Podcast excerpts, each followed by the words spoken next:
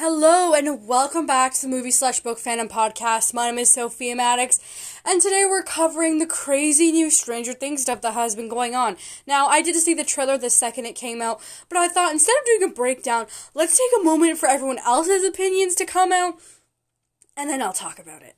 So here we are. It's probably been a week. I don't really keep track of time that well, but it's probably been a week since it came out and we're just going to take a deep dive. Let, let's do this. So, the first thing that I noticed is that Mike, Jonathan, Joyce, and Will are still nowhere to be found in all of this season. We have not had a single teaser with them in it. Now, in the first teaser, we did have Mike's voice and Will's, but no Jonathan and no Joyce. They're nowhere to be found. That was the first thing I picked up on um, the second thing I picked up on was um, Max and Lucas seem to be having some like relationship problems. I know. Um, but the main thing I wanted to talk about is the Creel House trailer. That is the main thing that we need to talk about. Now, the Creel House person is played by none other than uh, the man who played Freddy Krueger himself. Um, and apparently he's gonna have like gouged out eyes, which is pretty dark for Stranger Things. Um, but it seems pretty creepy. This seems like it will be the darkest season yet.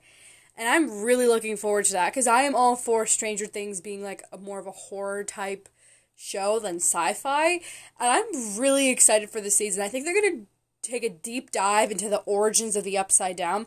And it's crazy to think that the Creel um, the Creel family lived in the 1950s, and the Upside Down was still around back then.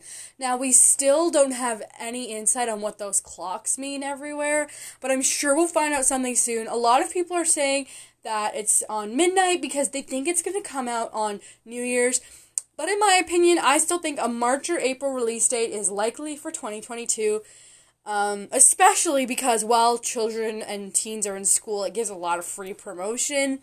Um, so I think a March and April release date is highly probable, and it could go with Easter, um, because there's always some sort of holiday that the Stranger Things fits into, or maybe even the March break, because that will fit in, because then the Byers have an excuse to go back to Hawkins, because it seems that all the gang will be in Hawkins for this season. Now, that's all I've got to say about Stranger Things, and I will see you tomorrow for Venom Let There Be Carnage. I am seeing it tonight.